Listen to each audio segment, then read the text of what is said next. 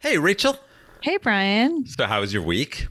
Well, it's taken 245 years, but um, this country is finally breaking away from the British monarchy. oh, really? Yes. It, uh, I thought that happened in 1776. 76. Yes, but it seemed like Oprah brought the nation together for this hair raising interview with Meghan and Harry. And we had this consensus for like 12 hours that the monarchy had to go, not like it's up to us, but right. you know, not for us. and- like and, right. And uh, it, it descended into the same old tribalism as before, to which, you know, the conservatives are saying that the monarchy is a victim of cancel culture. And to which I say, yes, yes, it should be. okay. Something should be canceled. Isn't that what the American Revolution was for? To cancel the monarchy? Very right? good point. Very astute. I like that. Okay, we're going to discuss that and a lot, lot more. This is Nope. The podcast where we shut it down. We're just a couple of New York Jews talking about the news, beating back the blues. We made a podcast and here's why. Had to laugh so we don't cry. Come and join us for the ride. Welcome to know.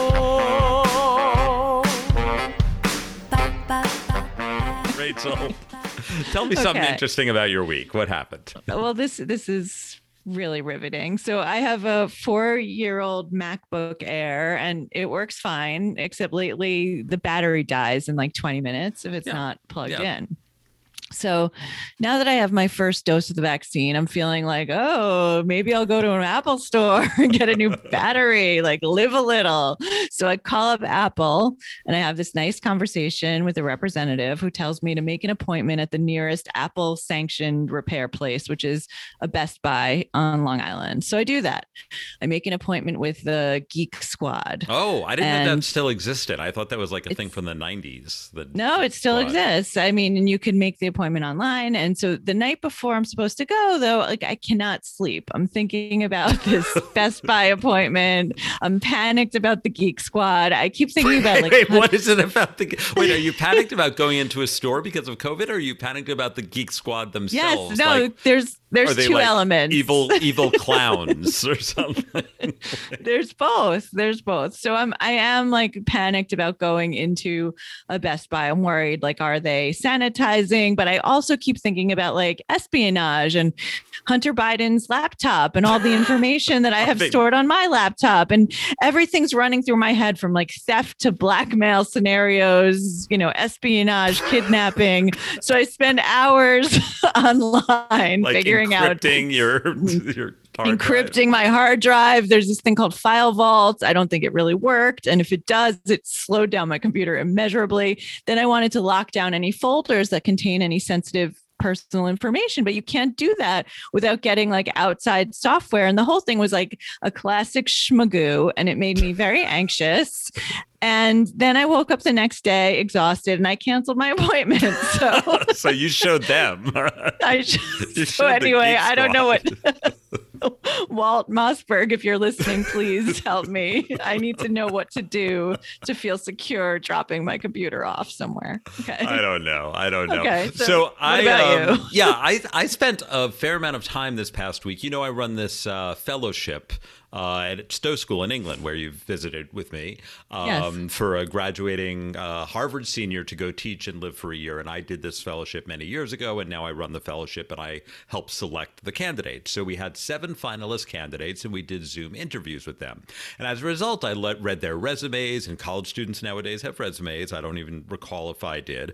But apparently, it's become in fashion now at the bottom of it to have interests. And it's your like, you know, your lighthearted, you know, extracurricular interests, not your actual activities and so forth. So, Rachel, in college, if if you had been asked to make a resume that had interests on it, what would you have put on there? I know I'm springing What on would- this you without without any Um, maybe yoga, possibly yeah, like I didn't running, cooking. I don't know. yeah, I didn't, maybe I didn't really have interests. My interests were my extracurriculars, right? And yeah. I just didn't do much. I don't know.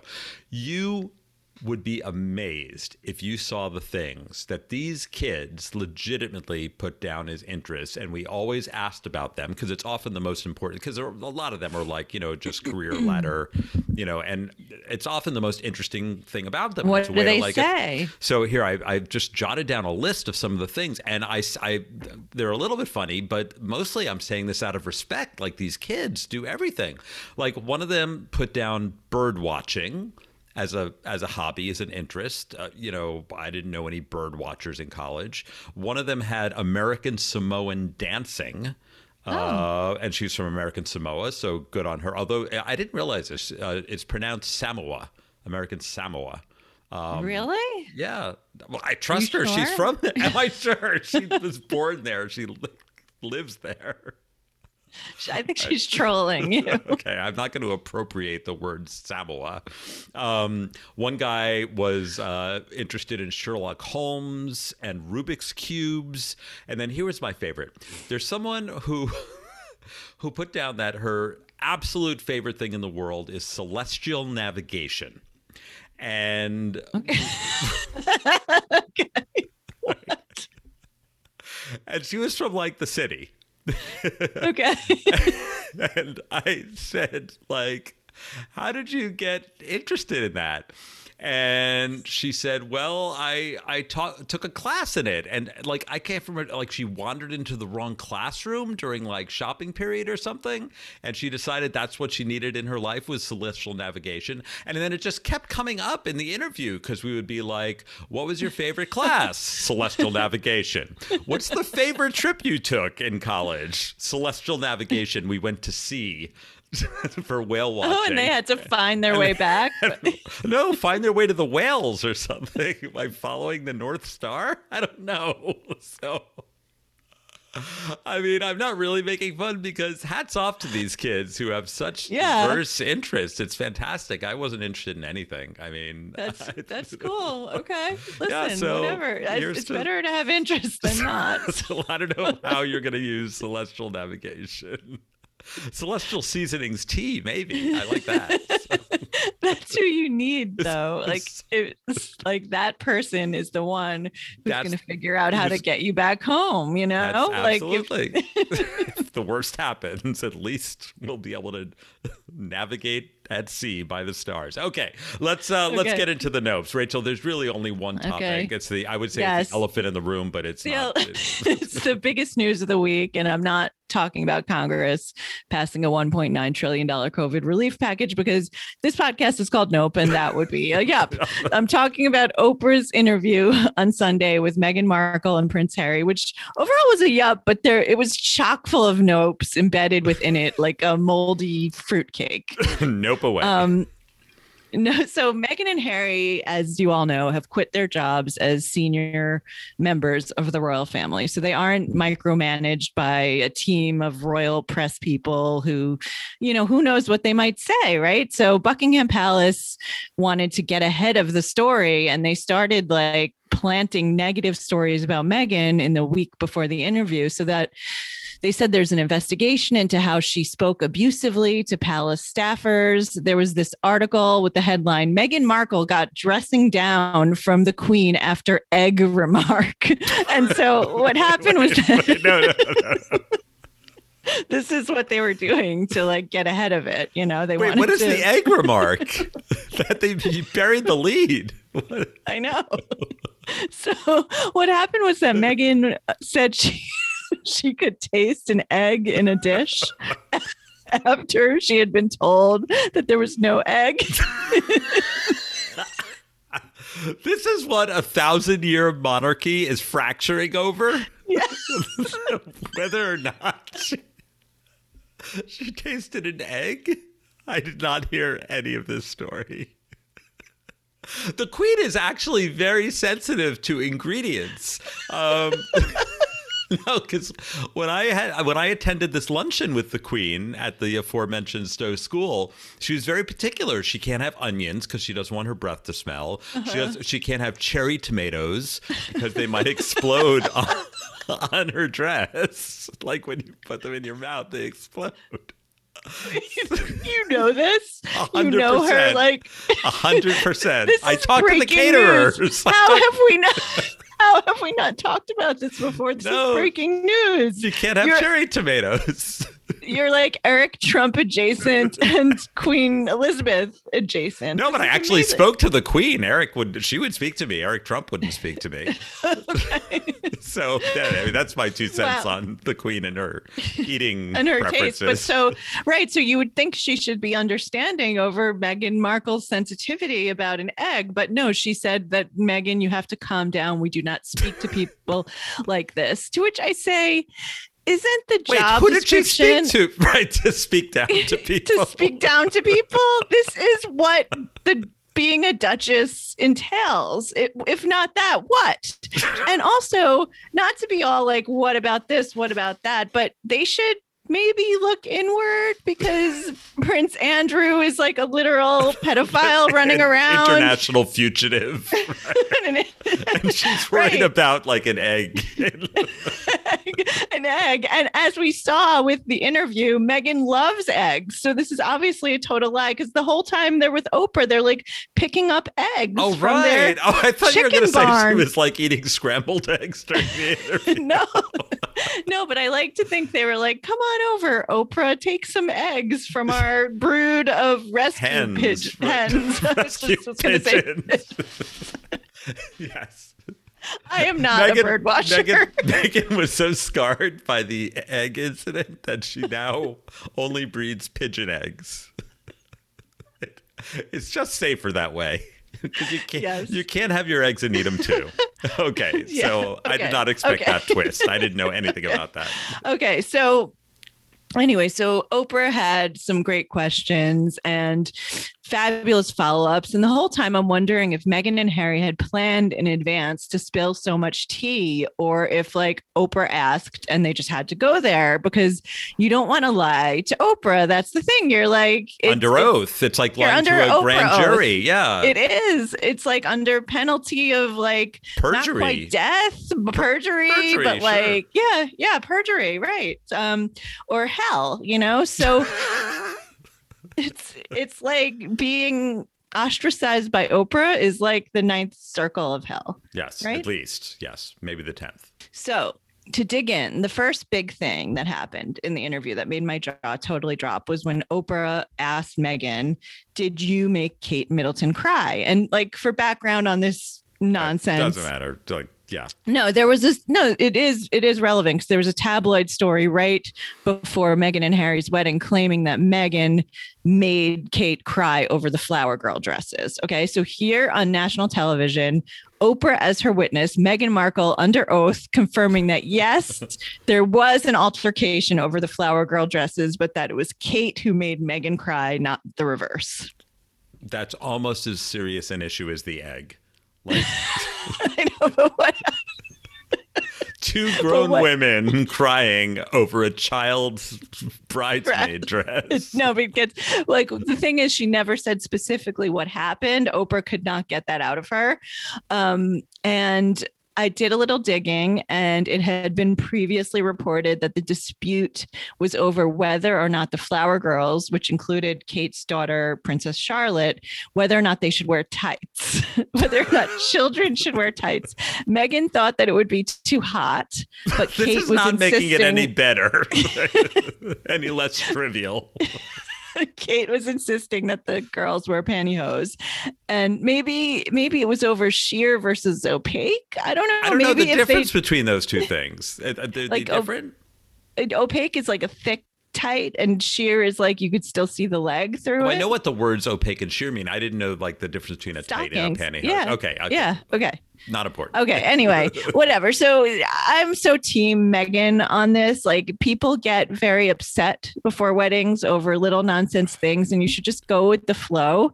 And these are kids. Who cares? She didn't want them to wear tights. Why should they have to wear tights at a hot wedding? And why did Kate Middleton have to be such a petty little bitch? Right? I mean, yeah, I mean, oh, really. and also, I mean, I've never been in the situation, but I feel like you should always defer to the bride. It's their day; they're emotionally wrapped up in this. The bride's bridesmaids are an afterthought. Their tights are certainly an after. This is not a hill to die on, right? With your sister-in-law. It's just gross. You know, it's like it's a it's a power play, is Right. what it was. Okay, so oh, so far this rift in the House of Windsor is over an egg and tights.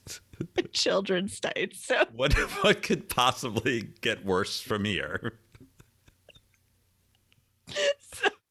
the biggest moment was when Meghan told Oprah that certain members of the royal family were concerned about the skin color of their baby Archie before he was born, um, what what his skin tone would be when he was born. So we, I just have to put a clip because it's iconic.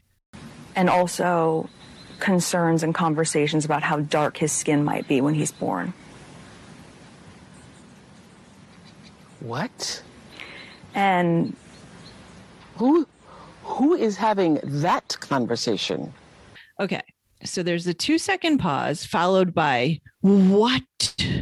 That that It's been what? replayed endlessly. Like when she did it, I was there was something magical about her delivery. It was simultaneously authentic and yet it was like the most the most dramatic reading in history. Like uh, she should she should win an. EGOT just for that word. Just, just, for, for, what? that. I loved it because it was shocking and she let herself go there and let herself be shocked and be in the moment. And so often journalists and interviewers think they have to maintain this like illusion of like detached detachment from the subject and she was just like in it so that was incredible and then harry joins the interview and the question is like who was it right who was the person who had these conversations these racist conversations and harry wouldn't say who and first of all it was obviously charles especially if you watched the crown you know it was Which is 100% Charles. true and It's historical. 100% true. And by the way, I thought it was incredible that um, Meghan and Harry said that they watched parts of The Crown. parts, right? And by Like, parts, sure. they mean like all of it multiple times. Of course, yes. Um, but so the speculation about who this person was who had this conversation continued until the next day when Oprah said that Harry had told her that it wasn't the Queen and it wasn't Prince Philip. So it must be Charles, right? Like, I mean, Well, it, it could have been so. Camilla. It could have been Camilla. It could have been uh, Wills or Kate, theoretically.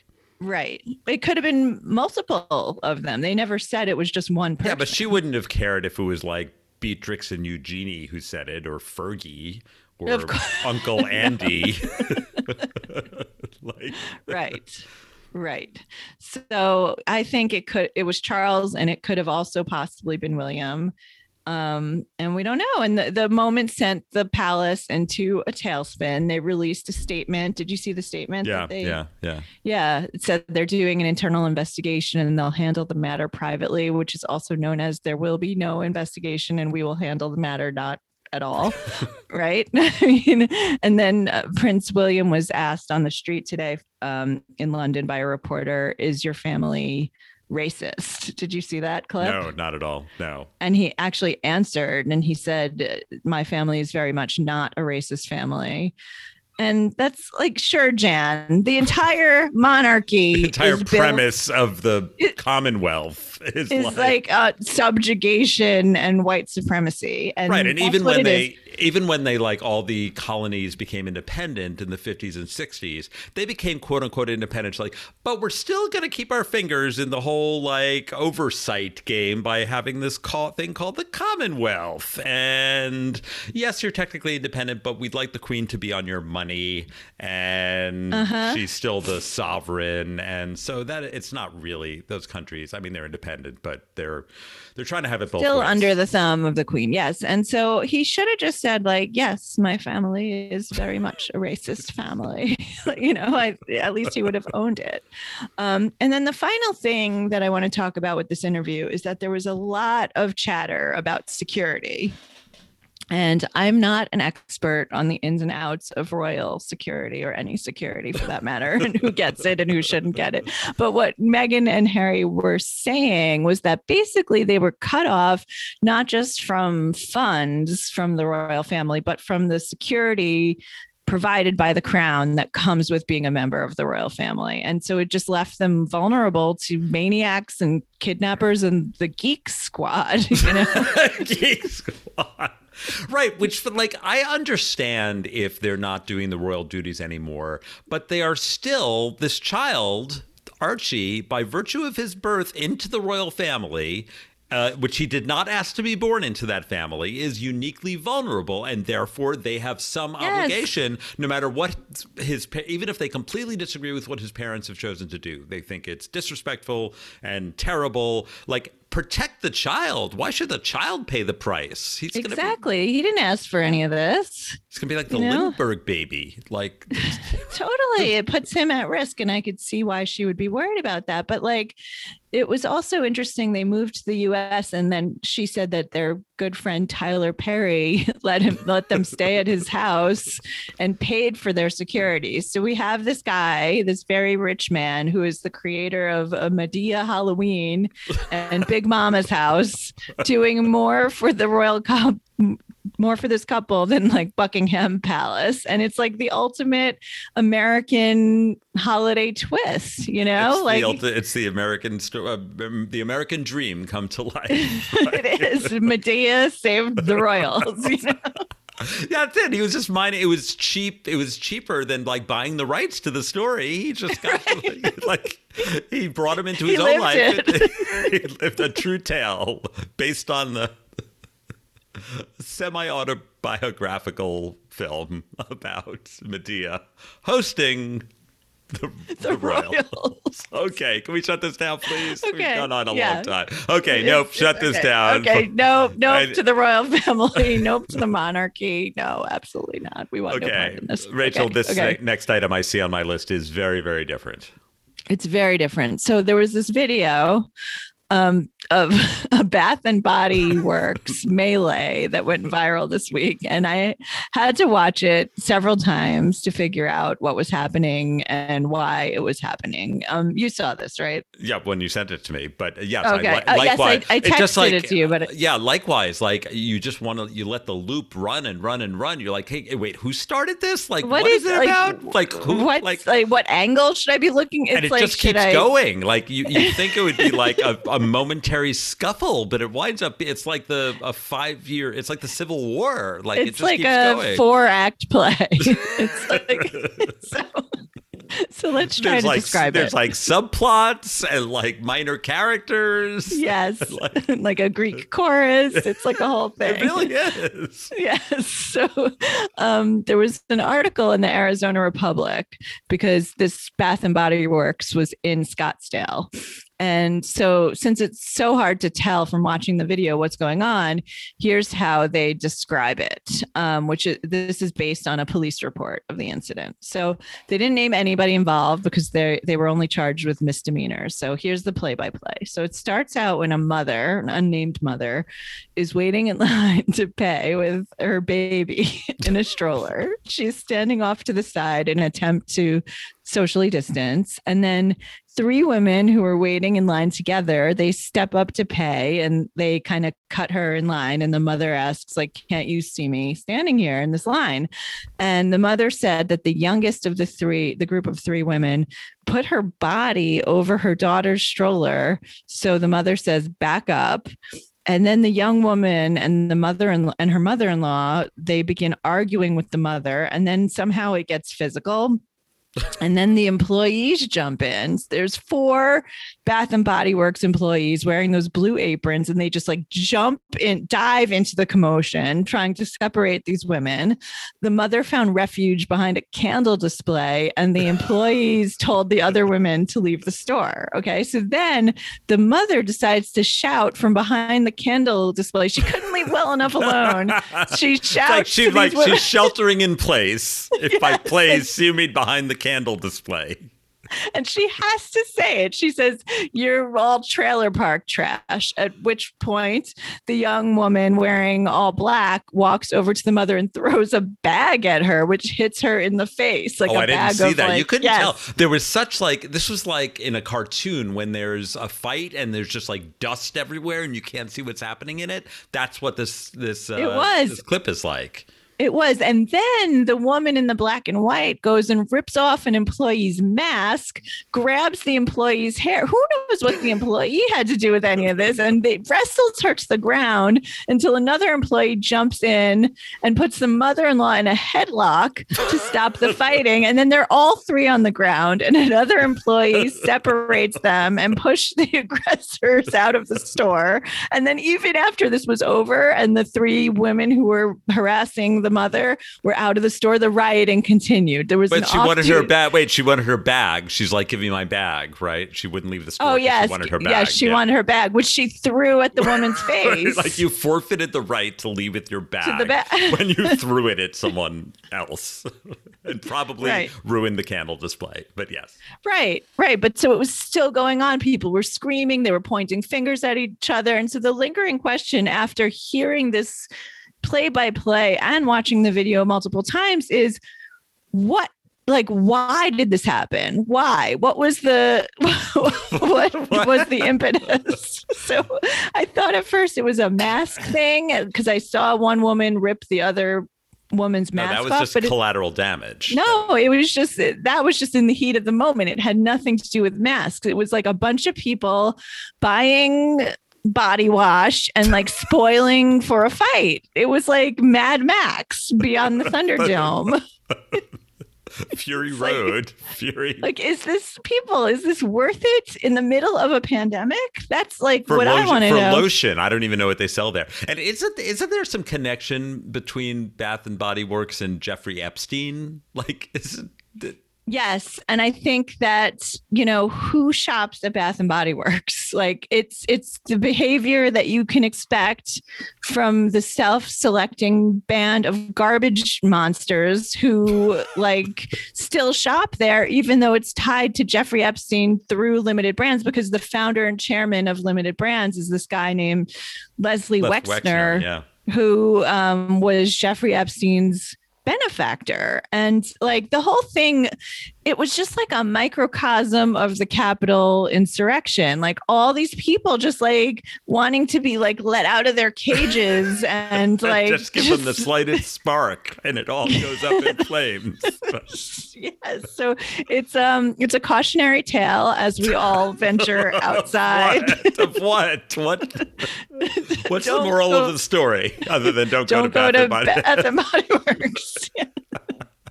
Okay, shut it down. No. right, right. So no, buy your lotion online, please. Okay.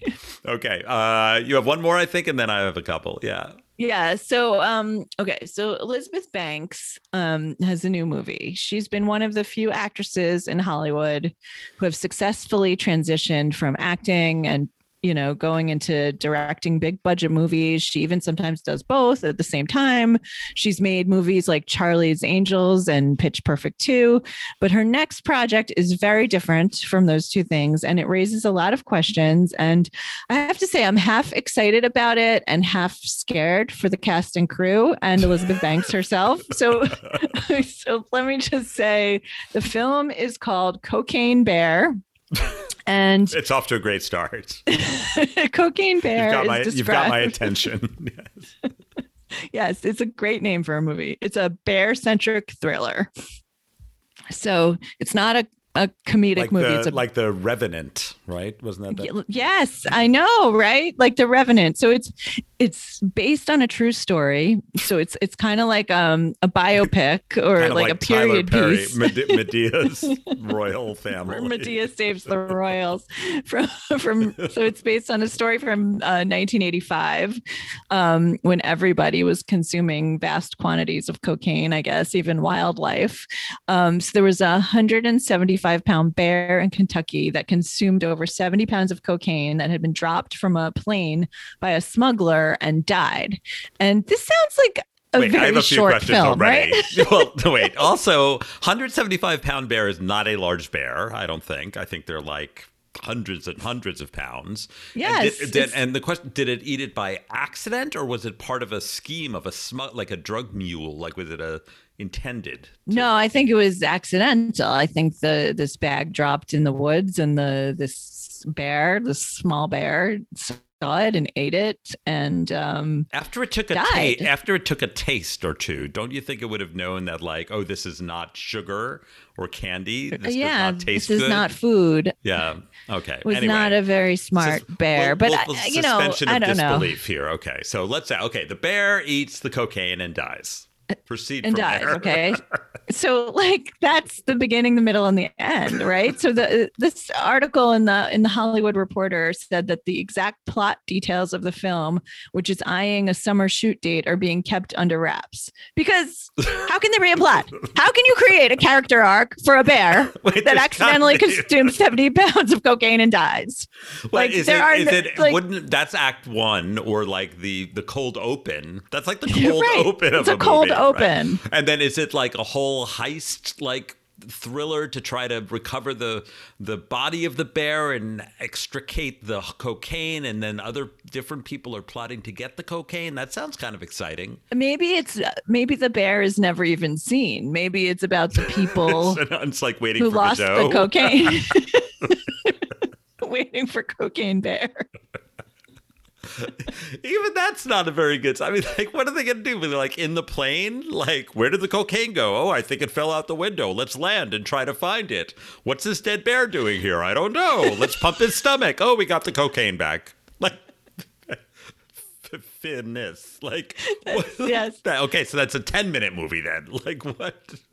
That's really like the Revenant. It's like you know when he hides inside the bear. No, I didn't watch that. Oh, okay. Nonsense. No, and uh, that's the thing. I'm like curious also about like the pitch meeting because Elizabeth Banks must be great. They say great She- in the room. Like she must like to convince she's no Universal. dummy. She's no dummy. She wouldn't No, get behind she's- a stupid project, right? No, but like, how did she get Universal to sign off on this craziness? Was she like, imagine this? It's like the Revenant meets Scarface, except instead of Al Pacino or Leonardo DiCaprio, we have a bear and we pay him in fish, and you get to keep all the money that would have gone to casting one of those Right. people. You no know? royalties. No, No nothing off the top, royalties. Right.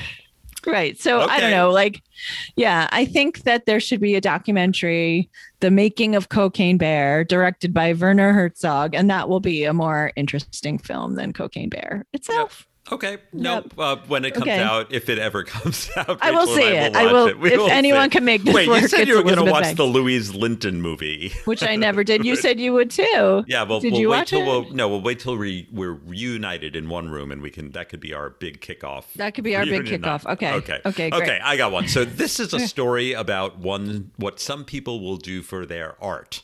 Uh, it is a story about a guy named Neil Sarfati.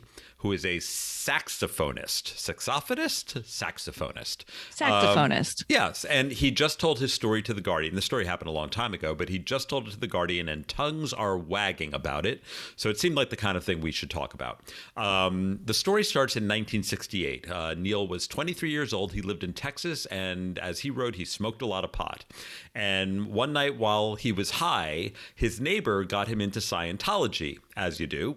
um, and he started taking courses and he got hooked on Scientology, as you do. So he left his wife, of course, moved to San Francisco, found a new wife, who, of course, is in Scientology, and joined the Sea Org, which, for those of you who are not um, familiar, it's like a fleet of ships that lives offshore, and it's for the quote unquote elite Scientologist, and it's these golden luxury, supposed to be these golden luxury yachts. Um, Except it's not. Except, in reality. well, well, we'll get to that, right? So he was selected to join the elite crew of the Sea Org, and he got there. And instead of being luxury golden yacht, he said it was a rusty tugboat, which was a retired troop carrier from World War II. And he and his Scientology wife had the ultimate luxury of a of a private bedroom that was the size of a closet, which they were very glad to have because most of the other rooms were dorms with a hundred men per room, and they couldn't even all sleep at the same time. They had to sleep in shifts um, because they couldn't all fit in the room. Well, that's kind of a standard Scientology story. That itself would not be a nope. Old story. Here's where it gets interesting and weird. So they landed in Madeira, the island of uh-huh. Madeira, which is a autonomous region of Portugal. Sort of Yes. way off the coast of Morocco. I learned And they by- make a delicious spirit called Madeira. yes, yes, which I I learned the location by looking it up. I did not exactly know where it was. I knew it was an island. Okay, so the mayor of Madeira, which I didn't know was a thing, um, when they arrived, said like, "Are there any musicians on board?" Like, like he needed. Are there any saxophonists? so because like theater? he needed to put on a Madeira concert. And he said like this boat, this tugboat washed ashore, and he's like, I need some. Are there, is there a doctor on board? So it turned out that there were multiple musicians on this Sea Org ship, and they formed a band. and they weren't Um, using their talents. They were just like languishing right. at sea. That's like, right. Not So they doing formed- what they love. No, Okay, so they, a so they formed a band called the Apollo All Stars, um, and it turned out that a lot of the musicians in the Apollo All Stars who happened to be on this tugboat were real musicians who had played with like famous people. One of them played on the original Mission Impossible theme, and before you know it, they were so popular and so good that they were. tour- Touring all over Europe, playing stadiums with 10,000 people in it. And Were they getting paid or did they have to give no, all of their they money played. to They played for free, which is why they got to all these bookings. And they had Okay. they had roadies and dancers and a PR team who I'm sure all worked for free because they were Scientology people also, and they were slaves basically. Um, Yes. And here's the especially weird part. So L. Ron Hubbard. Um, took a great interest in this because he loves attention and like ce- and he loves celebrity right so suddenly Right. he had these like handcrafted celebrity who he owned through mind control um, and he got super heavily involved with the band and he, they said he would spend hours each day like Just, like, working with them. yes. But he Scientology jazz band on a boat?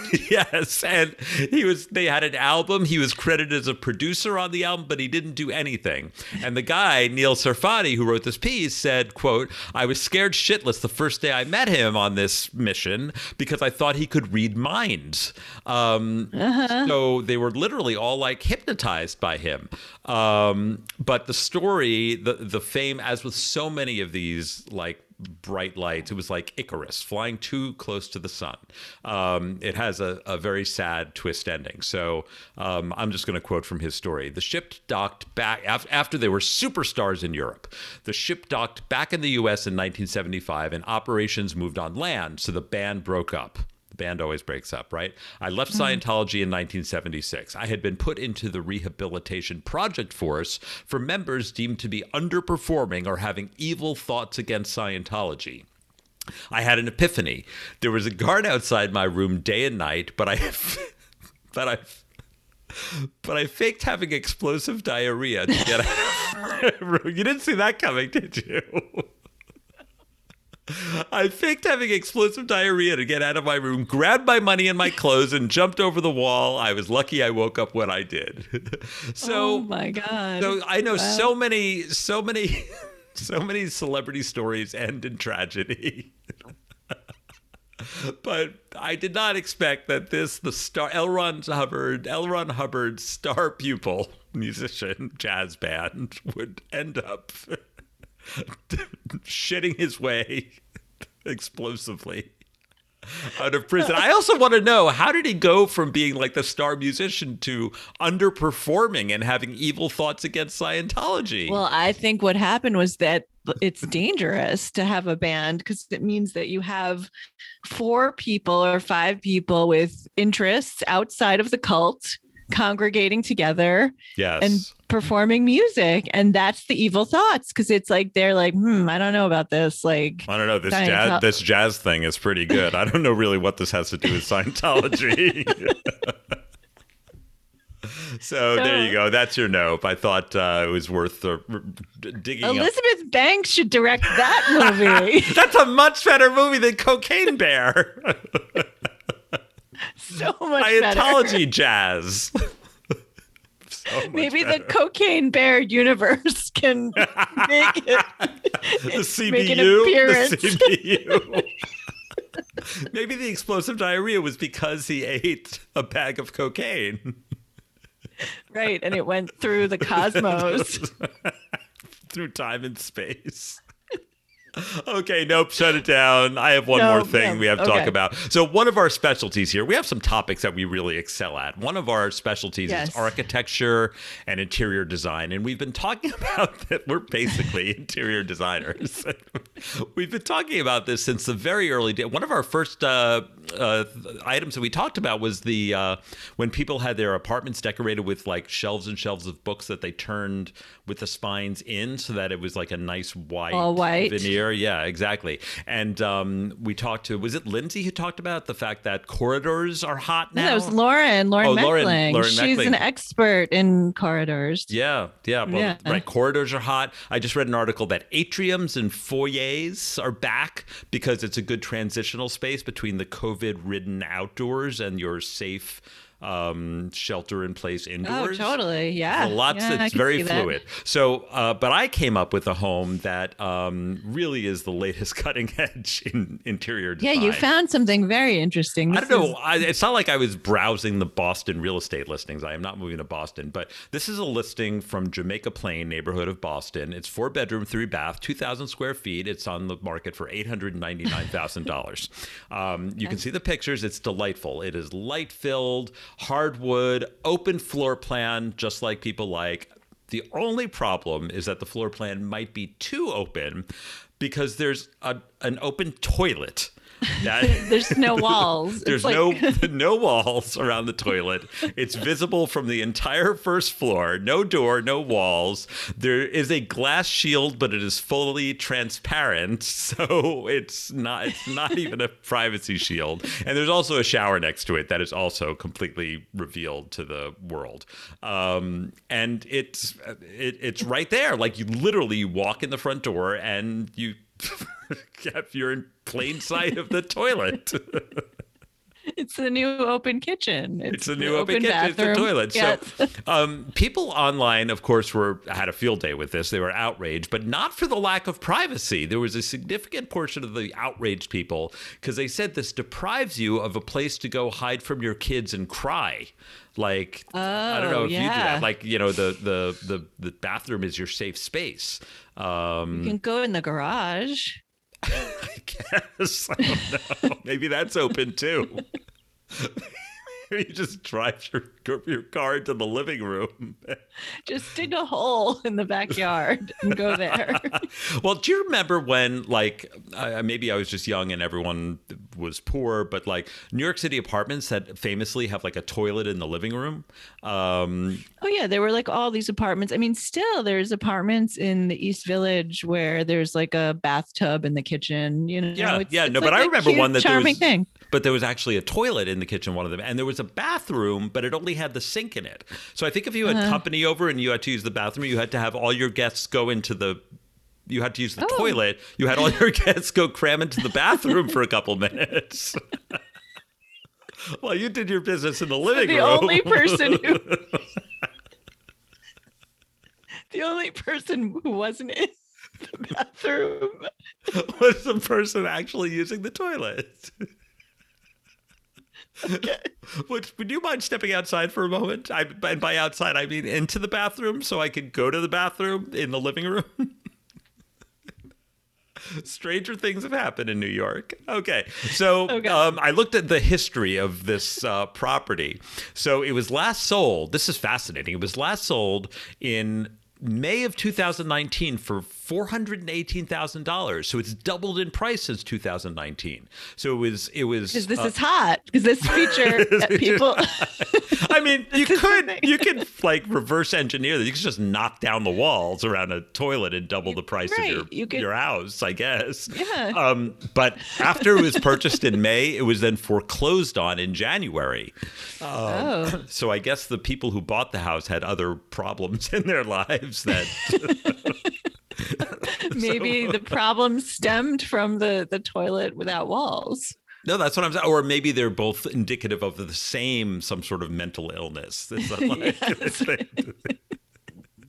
Maybe A, they thought this was a good house, and B, they couldn't afford it anyway. But I have a question. I so this one apartment, it's not part of a building where this No, it's a pro- it's like a private standing house. it's a so- unique. Okay, okay, because I thought it was part of like a building where every unit in the building had this No, this is a house that was remodeled with this feature. So, last thing I just want to say is that uh, I checked on the actual like Z- the like Zillow listing where they have the like marketing copy, and this is the marketing copy. Located along the Orange Line corridor, this newly renovated condo, it's a condo? I guess maybe it's a, a freestanding house with two units or something. Uh, renovated condo features a new kitchen with quartz countertops and stainless steel appliances, a master suite private rear deck, and new electrical hardware floors throughout. Located close to your favorite Jamaica Plain hotspots. They left out a pretty They key detail there. they didn't mention it? Wait, the master suite has a private rear deck, but not a private toilet. Yeah, but right, like if they're gonna emphasize private as being something good, they're undermining their whole sales pitch there. Right. this does not make any sense. And then, of course, there's a thing where you can like request an appointment slot to go do a viewing. And I was not shocked to learn that there were no appointments taken. All the appointment slots are open. So they're either going to have to wall in the toilet or lower the price. So to that house, I say nope. I Mm. Nope, absolutely am ready to move on to the yups. Okay. Uh, these are little raise the light a little because I hope that got us to the week. Rachel, what is your yup? I mean, uh, perhaps this is obvious, but I think sometimes you have to go with the obvious choice. My yup goes to Oprah, our finest living interviewer. Um, her thing is always talking about living with intention. Like, I feel like she popularized that phrase, and you could see she totally practices what she preaches. Every question she asked came from a place of genuine curiosity and empathy. And her intent was like to understand, not to exploit, not to create big ratings. The effect was that there were great rating. ratings, but but that was not the purpose. And the effect of her concentration and her focus on detail and her attention to her craft created this bonanza. So yup to Oprah Winfrey. Love you. You are the queen of America. I second Except that. not a real monarch. Yeah. No, Okay. as it should be. Um, So my yup goes to the nation of Angola. um, not often discussed on this podcast, but worthy of my yup this week because um, there's so many um, anti-gay, anti-women, terribly discriminatory human rights violations laws on the books in, in third world countries, um, and there are places I don't feel I would love to visit. I don't feel safe going, but Angola just repealed its ban on homosexual conduct, uh, which was the Vices Against Nature clause. And Great. furthermore, they also banned discrimination on the basis of sexual orientation, which is not some, Oh. something we don't have here in America. So Angola Wow. is more progressive. Angola. That's than- amazing. than I love that. Texas or you know whatever. So hats off to Angola. to Angola. Yes. Maybe we'll right. get some Angolan listeners. That Yeah, I don't think we have any, but um, we'll tag them in our tweets, and maybe they'll Yes. maybe they'll come come a running. okay, so uh, those are our yups. Uh, listen, thank you so much uh, for your support. Our ratings have been great, and we've been getting more and more five star reviews. Maybe because we asked, maybe organically, but um, we dipped below the five star average. It was like four point eight or a little. It's like an Uber driver. Like you can't have a four point eight. That sucks. And we got we got a bunch of fives. We're and back we're back five. to 5.0. So thank you very much, and you're clearly telling your friends because that's absolutely the best way to. Uh, to spread the word, we hear you like the new uh, the new theme song, especially with Rachel singing uh, singing vocals on it. what is that look you just gave me? You're like, I told you so. See, you finally let me sing on it, and now it's better. I told you so. Okay. Yes. Anyway, this has been a terrible, terrible week, but it's been a fun podcast to record. Thank you for listening. This has been Nope. The podcast where we shut it down.